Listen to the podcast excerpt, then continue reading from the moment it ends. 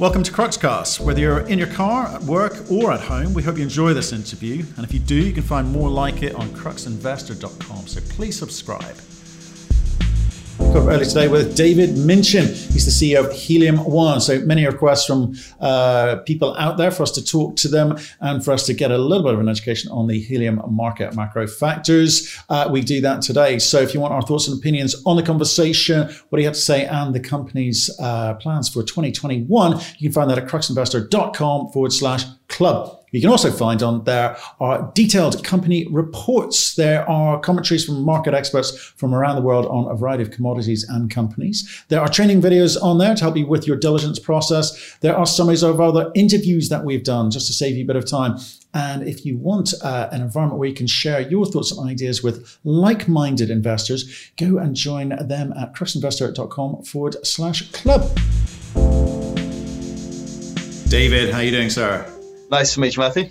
Yeah, nice to have you on the show. Yeah, we've not spoken before, obviously, and um, we've not heard your story. But we were keen to talk to you because we're getting a lot of inbound about helium. People are excited about helium at the moment, and uh, you're going to educate us in a second. But first of all, I need to announce to our regular viewers you're you're also uh, a friend of Mr. Brandon Munro, aren't you?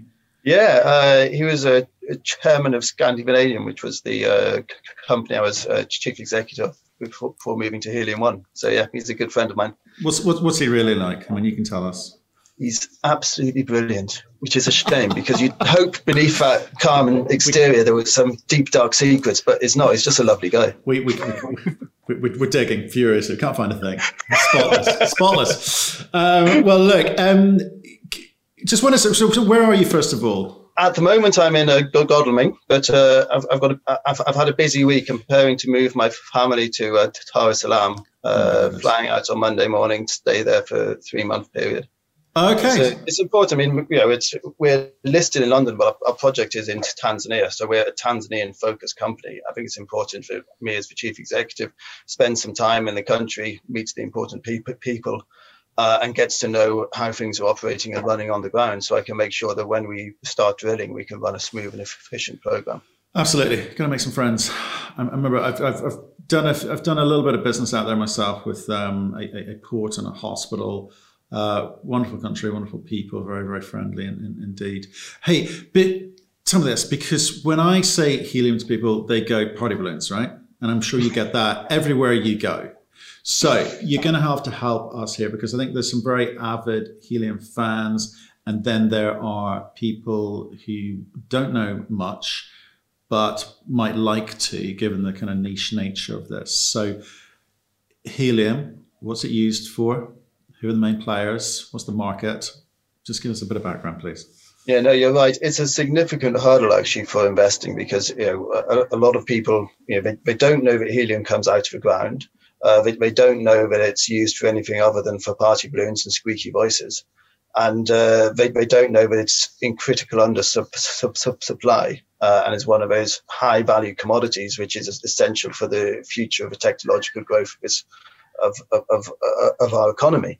Um, so, mean, helium is used in a wide range of high value uh, and next gen tech tech technology applications. It's got um, a number of unique properties which makes it unsubstitutable in a range of high high value end usage.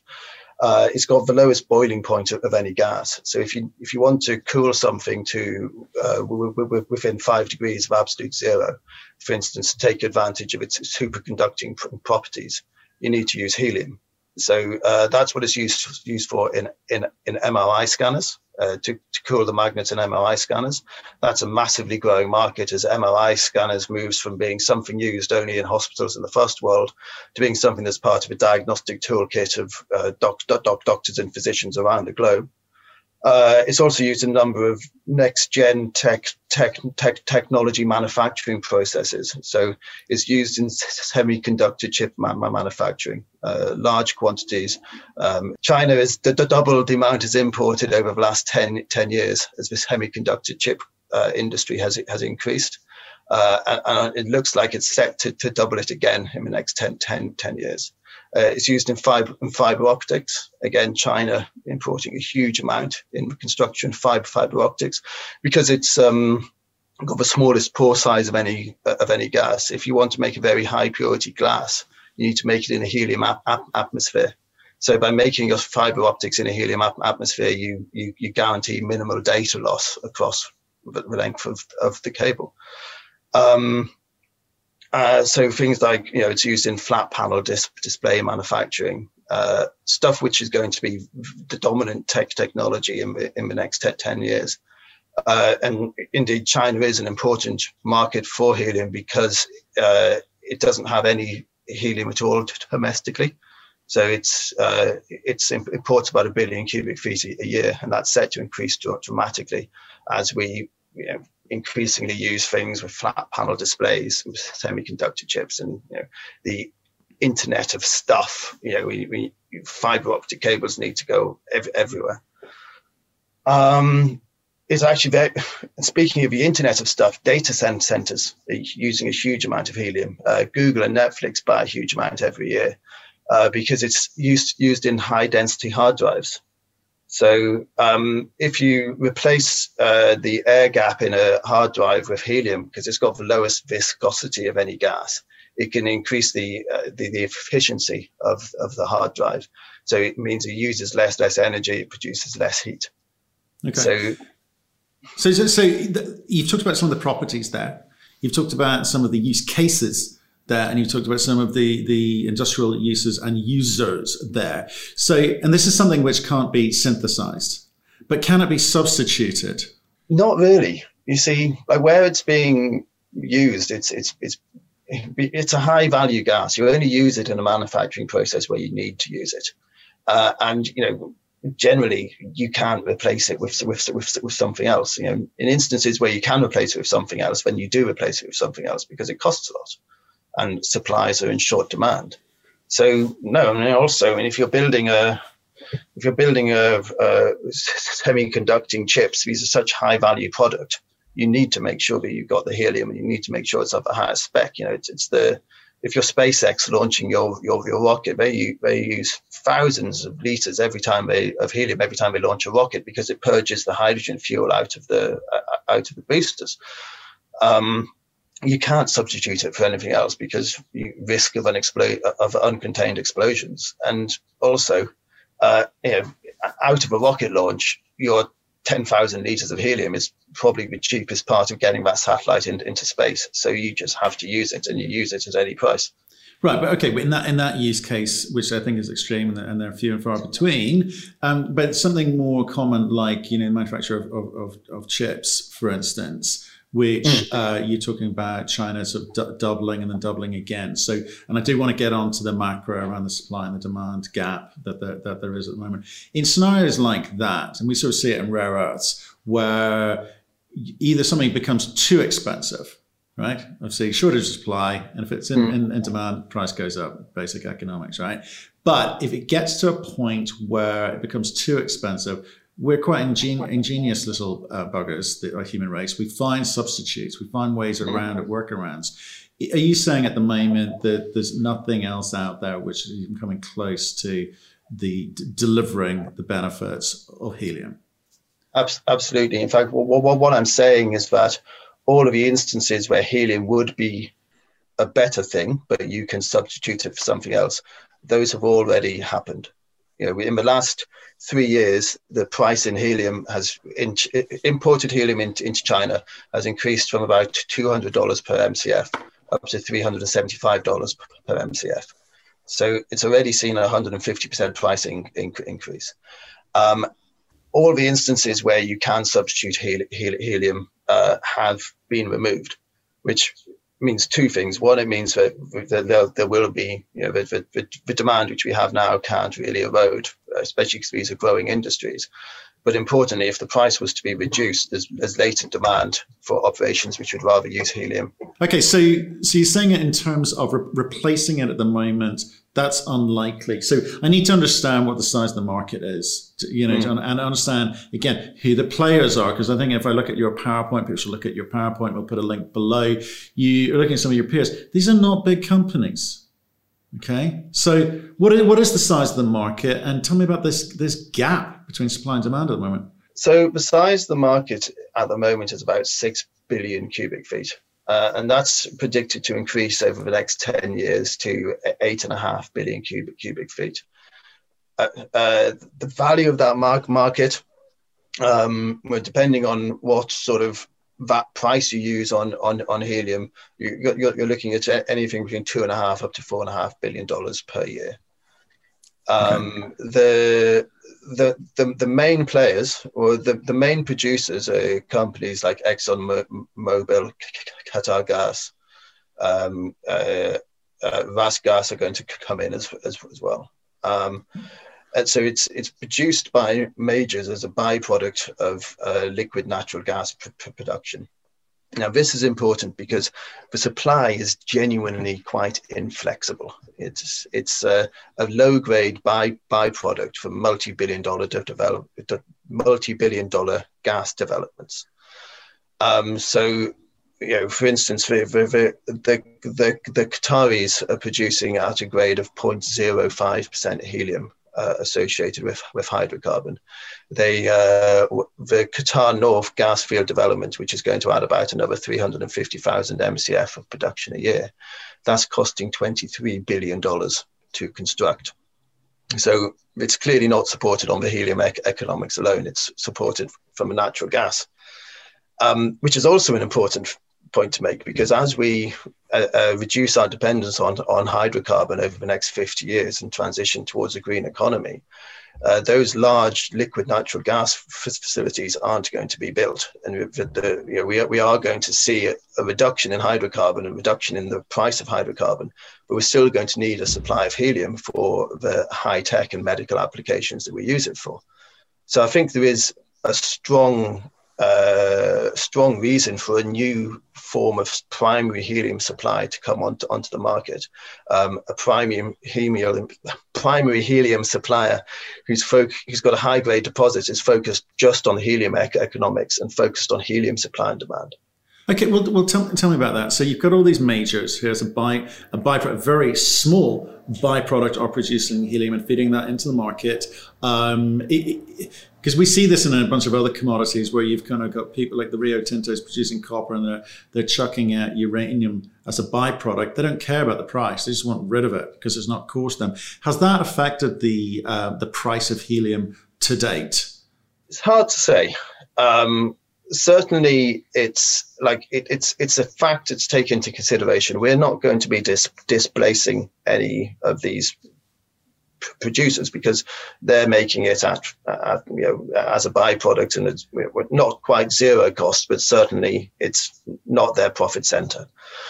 Um, but at the same time, they're not going to increase their production uh, and they're and they're and they're not focused on providing material for helium per se. You know, they're they're they're they're not focused on they, they don't. Uh, the end users are want to have someone with some flexibility and with some guarantee of of, of supply because if the if, if you need to close down a line on the uh, you know if the Qataris need to close down a line of their of their of their hydrocarbon facility, then you will lose helium supply be, be, be, because of that. Right. So let's talk about how you, small player, well, certainly you, because you, you just uh, went public in, in December. How do you insert yourself into into the supply chain? Because, like again, just to just to keep on that analogy of you know um, the the copper producer producing uranium as a byproduct, dumping into the market at any price because it doesn't matter to them. It's kind of kept, it's helped, one of the reasons to kind of keep uranium prices deflated because the supply is always there.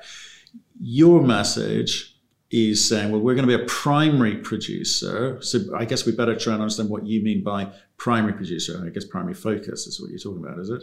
Well, no, I mean, our gas is completely different in, in composition than the what's being than what is already in production. Uh, while they're producing from a gas which contains between 0.05 and say a maximum of 0.3% helium, uh, we've me- measured helium seeps at surface at 10.5% helium.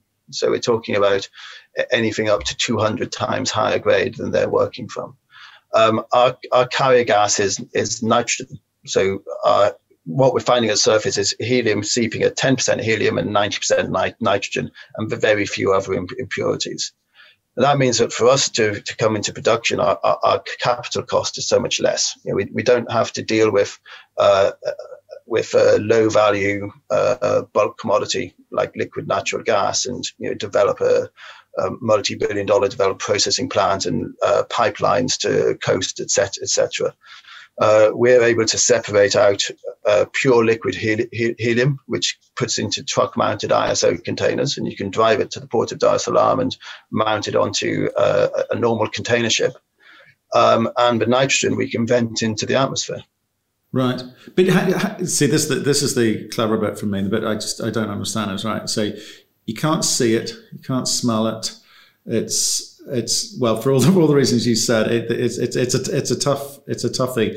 Uh, how do you go about identifying what you've got under the ground? You're talking about you know surface seepages and you're measuring it some quite high numbers there. How do you work out quantify what you've got in the ground? Is it the same as regular gas? Is the process the same? Yeah, I mean, in, in terms of geology, it's very similar to um, a normal gas type of deposit. You're subject to the same constraints of source, migration, reservoir, seal, and trap. Um, now, the source is completely different. Uh, helium forms in ancient continental crust over hundreds of millions of years through the breakdown of radioactive isotopes, and it's released when that crust is opened for the very, very first time. Um, and you have to be a specific distance away from a volcanic center to get the a number of hot fluids to release the helium out of the crust and migrate it up up these basement faults. But from there upwards, it's it's identical. So you need to have sand units to act as reservoirs with uh, mud units on top of them to act as seals, and you need to have trap structures with closure uh, so that you can accumulate helium and nitrogen in in economic uh, in economic quantities. Um, we've taken first move advantage in Tanzania to pick up all of the areas where there's high concentrations of helium seep seeping up into surface, and these seeps are adjacent to sedimentary filled basins, uh, which have got the potential to store and trap the, the helium as it comes to surface.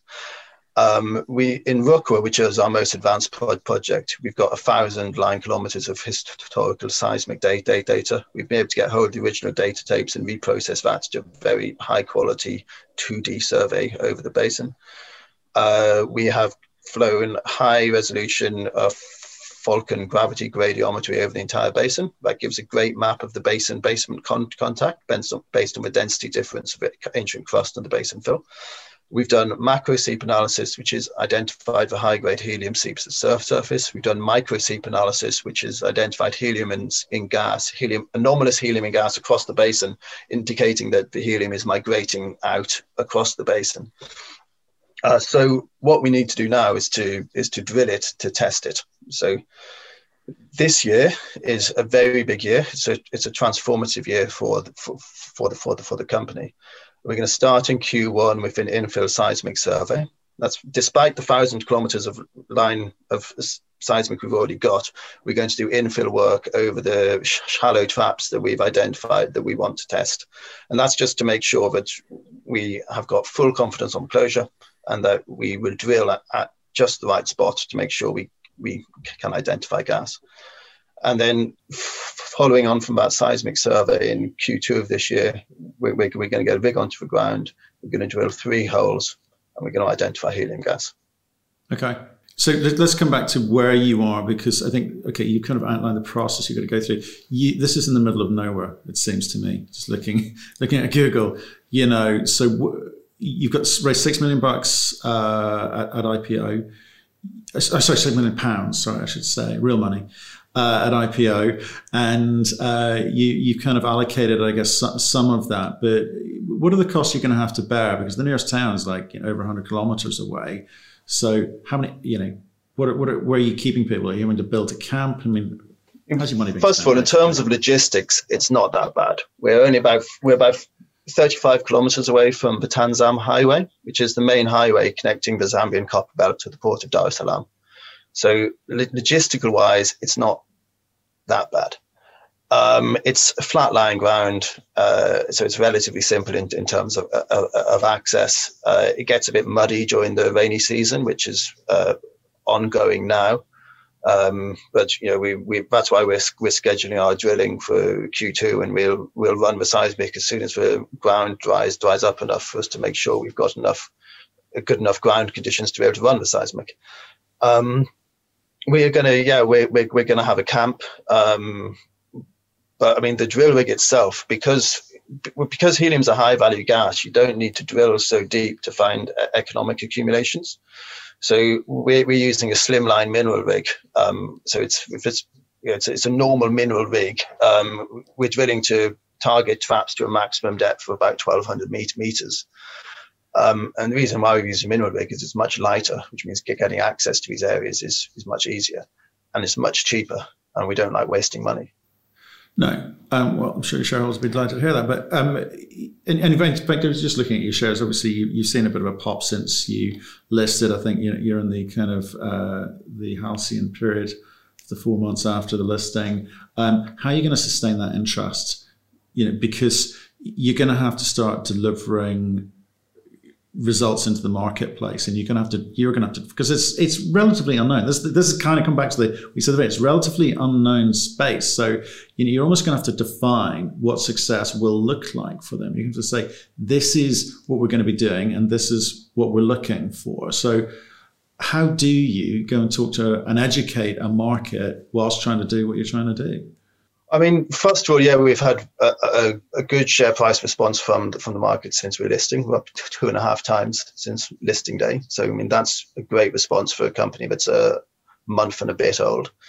Um, secondly, I mean, we've got a long way to go on the share price, and I think this next six months is going to be incredibly transformative for the company because um, you know this is the this is how we move from being an explorer with a good concept to being a developer with a good disc discovery.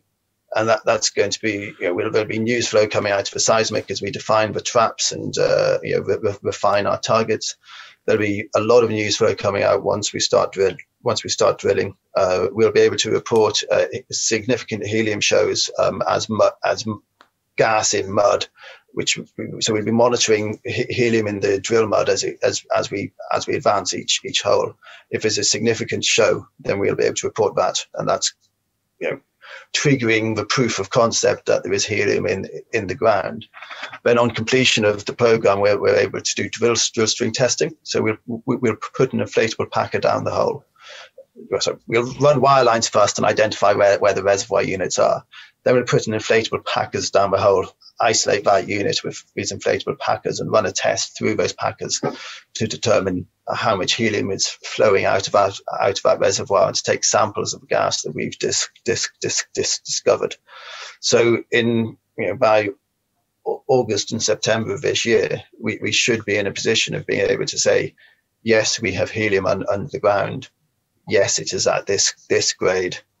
Um, and then we can start the process of running feasibility studies uh, and define the engineering and, and, the economics of what should be a world-class project. Well, that's the key word, the economics, right? So you're an explorer. You, you're right at the, the, big, the beginning of the process here.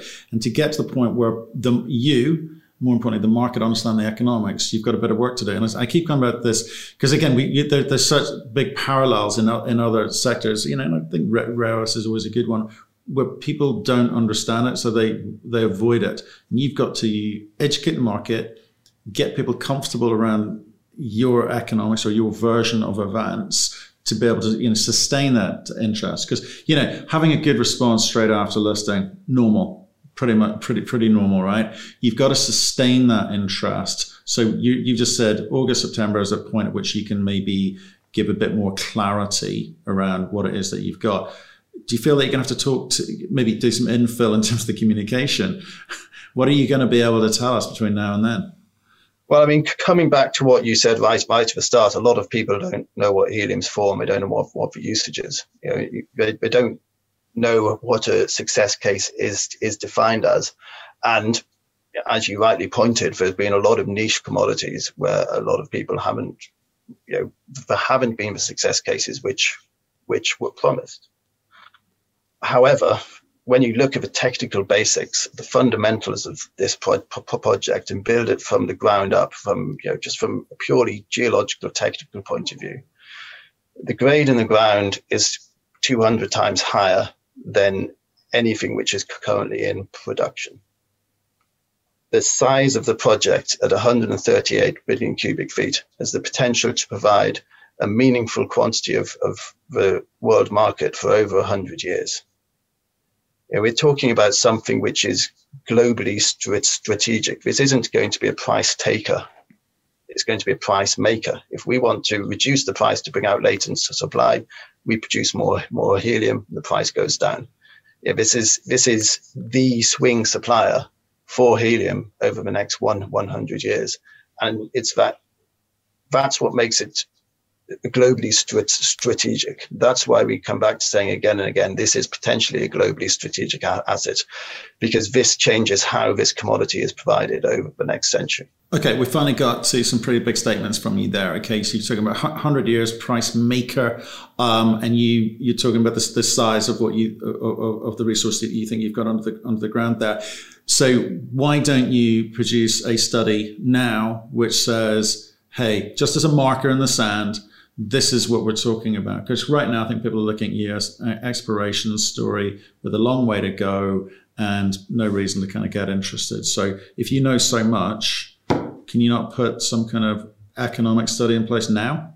Well, to be honest, I think we've done as much as we can before we make a discovery. I mean, we, have we've, we've done high level economic studies. Um, so we've done uh, engineering study based on a theoretical a theoretical gas composition from what we've seen at surface, and that's to, you know the, the result of that was to get um, uh, 350,000 MCF of production a year. The, the, the, the planned capital cost would be about 50 about 50 million dollars. So okay. it's can you just tell me the terminology, David? You said we've done as much as we can before we've made a discovery. Okay, so that yeah. language you know suggests that you you've got a bit more work to do. So how, how can you put a hundred year life of mine on the oh, equivalent life life of resource on it? How can you say we're we're a price maker? How can you put a uh, what was the number 130 138 billion cubic feet. Right. How, how can you do that without having a, a resource, a known resource? The, these are um, using the oil and gas term, terminology, best estimate unrisked prospective recoverable resources. Got it. Got it. So this is a, a number from an independent study. We've had two two done, one by Netherland and Sewell, uh, NSAI, and one by SRK. Um, uh, and uh, they have independently verified these these numbers based on the, the, the seismics which we have, the uh, concentrations we've seen in the gas was coming up to surface. Uh, this is the best estimate of what we could dis- discover if we were to drill all of our prospects and traps. Got it. Okay. Obviously, this will be refined once we've drilled and made you know, we're flowing, that, that will de-risk the entire basin and will give us a better idea of what we might potentially find once we know what the fill point is on the traps which we drilled. So it, it's to be refined, but at the moment it's the best estimate. Perfect. And so again, just drawing comparisons to other commodities, which is just that little bit more technical, you know, like your uraniums or your lithiums of this world. With helium, is there the same degree of difficulty in terms of extracting uh, the helium component? Was it well established technology? It's well established. I mean, the, the engineering study that we've done, um, basically, if you can imagine in the Qatar oil field, they've got a, a $23 billion uh, liquid natural gas plant and then a $50 million Portakabin on the side, which takes the effluent from that and separates the helium out. We've just taken that $50 million collection of Portakabins and moved it out into the plains of Rukwa. Okay, well, so let's talk about it. I mean, you've well, actually done that. Process. You've literally done it because you, you, talk in your uh, PowerPoint again about the kind of capex component here of around 50, 50 million bucks. Uh, what what's the point at which you start having to make those decisions? Just gives a sense of the timeline moving forward. What do you mean about uh, decisions? Well, I'm, I'm, I think like this year, you're saying we've got six million bucks. We're going to do our infill uh, seismic. We're going to do a bit of drilling. We're going to, you know, we know we're going to 2021. But what's the point at which you start having to talk the language of uh, raising more capital? Um, you know, and what, what, whatever kind of operational additions you need to make to the yeah. uh, the company. I mean, we're, we're fully financed to complete this exploration that we're doing now. So you know, we, we, we took six, six million. We had more on the table, but we decided to take six uh, because that finances the, the infill seismic and the three drill drill drill holes. Um, we were once we've completed the exploration, once we've made a, a discovery, uh, we're going to need to raise finance uh, to uh, complete the feasibility stu- studies, uh, the field evaluation program, and the engineering on surface. Um, that would hopefully be done at a big premium because we've made a discovery. Uh, and then once we've completed the feasibilities and the engineering, then we, you know, we, we, we know what the economics of the project definitively are going to look like. Uh, we can start raising the equity, debt, and what we need to do to, to bring it into, into production. And again, the sense of the timing on that. When what's your expectation? Uh, I mean, the next couple of years, I guess. Probably start working on the. Uh, you know, ideally keep the rig out in the field and st- roll over straight from discovery drilling into field evaluation. Um, so you know, complete that in the second half of next year. Uh, sorry, of this year. Uh, keep forgetting it's January. Uh, engineering wise, would be would run in parallel to, to, to that look, looking at a feasibility complete um, in the first half of 2022, and then fast track it into, into production as soon as we can after, after, after that. Okay. Probably targeting first helium in 2023.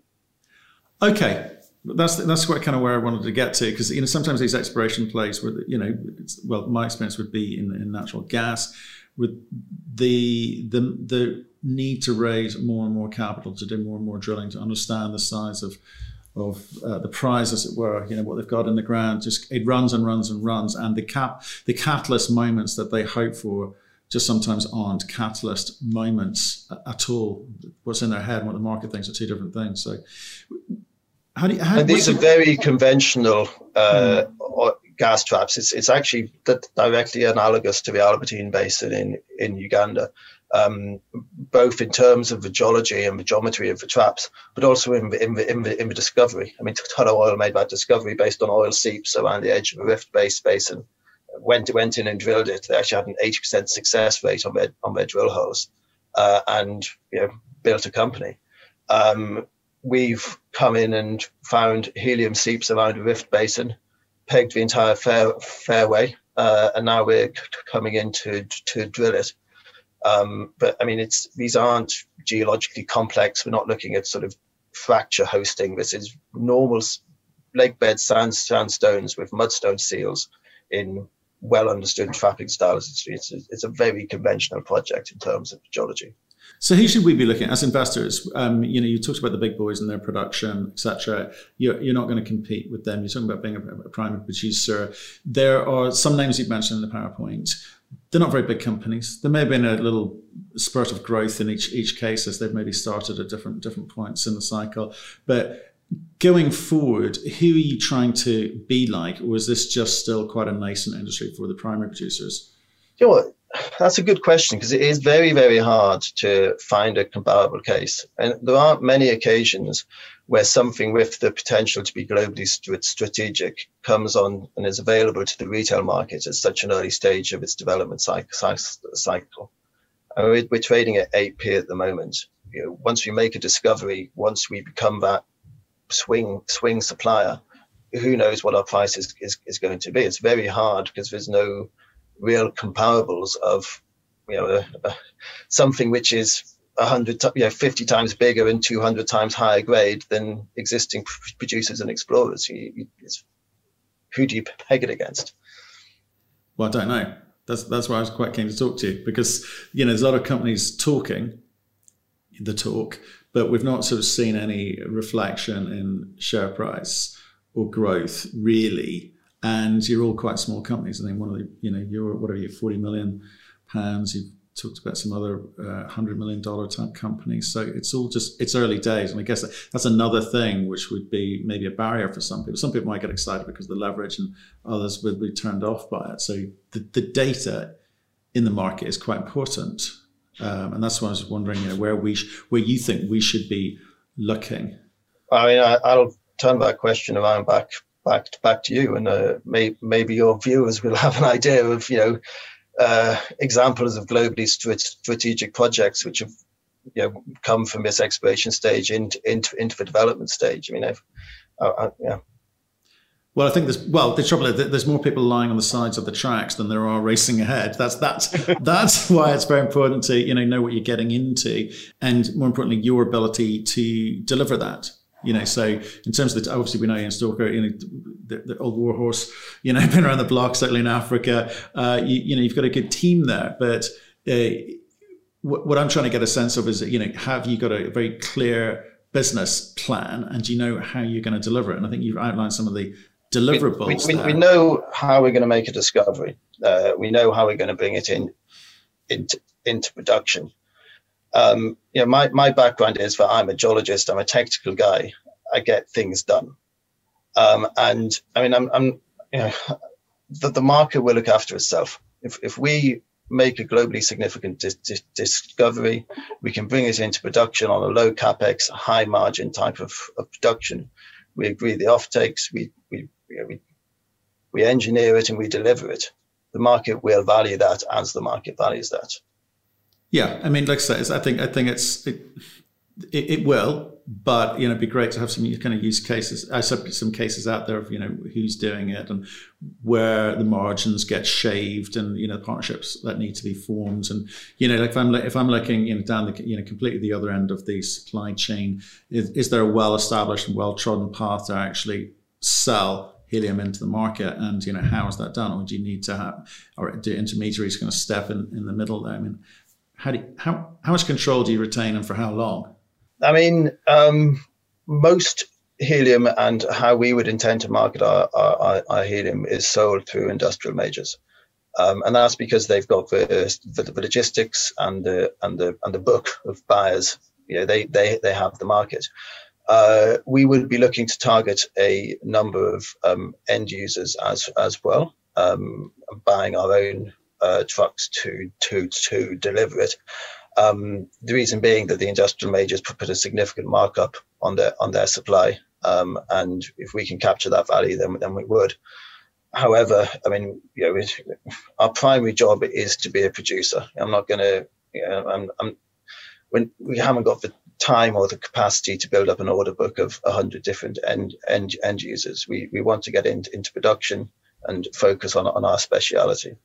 Okay. Do you, and do you think because of this this growing gap between supply and demand, and the fact that you can't synthesize this product, there's going to be a degree of price insensitivity moving forward. You talked about moving from 200 to 350 bucks in no short order. Can you see this thing moving uh, even higher? I mean, there is certainly price insensitivity in terms of a demand. As I mentioned earlier, anything which could be substituted out has been sub- substituted out, and the remainders are price takers. Um, I mean, but to be honest, we we you know, we we will be a high margin producer at any price because of the of the grade of helium that we have in, in the ground and, our low capital cost. You know, the operating costs are sort of very small. We're talking about fifteen to twenty dollars per, per MCF. So we're we're not price sensitive in terms of our economics, not really. Right. No, I am not worried about this end. I'm worried about the other end. And, and again, you know, how, how far can you push it? Because if you've kind of got a kind of competitive tension in terms of your ability to distribute, it gives you options. Uh, you're you're in control in a way as to where you sell to.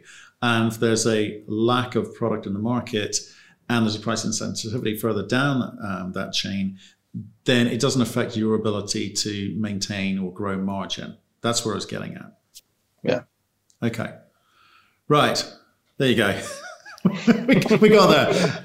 Um, um, look, um, Dave, look, I, am look, I'm just, I'm just kind of conscious of time here because I, I, know you've got places to be, well, bags to pack, uh, and I've got, I've got another one lined up in the next three minutes. But look, I appreciate this, and sorry for some of the, the, the, the dumb questions, but it's just, it's from a position of we, it's hard to get much information about this space uh, because there are not too many players out there, which is great. Mm. Um, the macro story is, is clear, and uh, you know I'm just intrigued as to you know your ability to be able to deliver into that and where you're going to fit, how you insert yourself. So, what are the, what are the what are the things we should be looking out for next, just to give us something to um, to latch onto? In, in terms of uh, Helium One, our, our, next step would be to mobilise the, the, the seismic crew. Um, we'll get a lot more information on our on the subsurface geology and uh, help to refine the refine our drill target target targeting. We'll then be mobilising drilling in Q2 um, and we're, we're, reporting results throughout Q, Q2 and into and into Q3. Uh, I think that's where the real evaluation catalyst is going to be, you know, in, in, in making that discovery and flowing helium gas to surface. Beautiful. We'll look out for those. Stay in touch. Pick up the phone. Let us know how you're getting on. We'd love to um, hear the story and uh, maybe update people on how you're getting on. Thank you very much. It was a pleasure to talk. Thank you for listening. If you've enjoyed the interview, why not subscribe to Cruxcast or our website, cruxinvestor.com, and of course our YouTube channel, Crux Investor. Plus, you can catch us most days on Twitter and LinkedIn. We really love getting your feedback, so please keep it coming, and we'll speak to you again soon.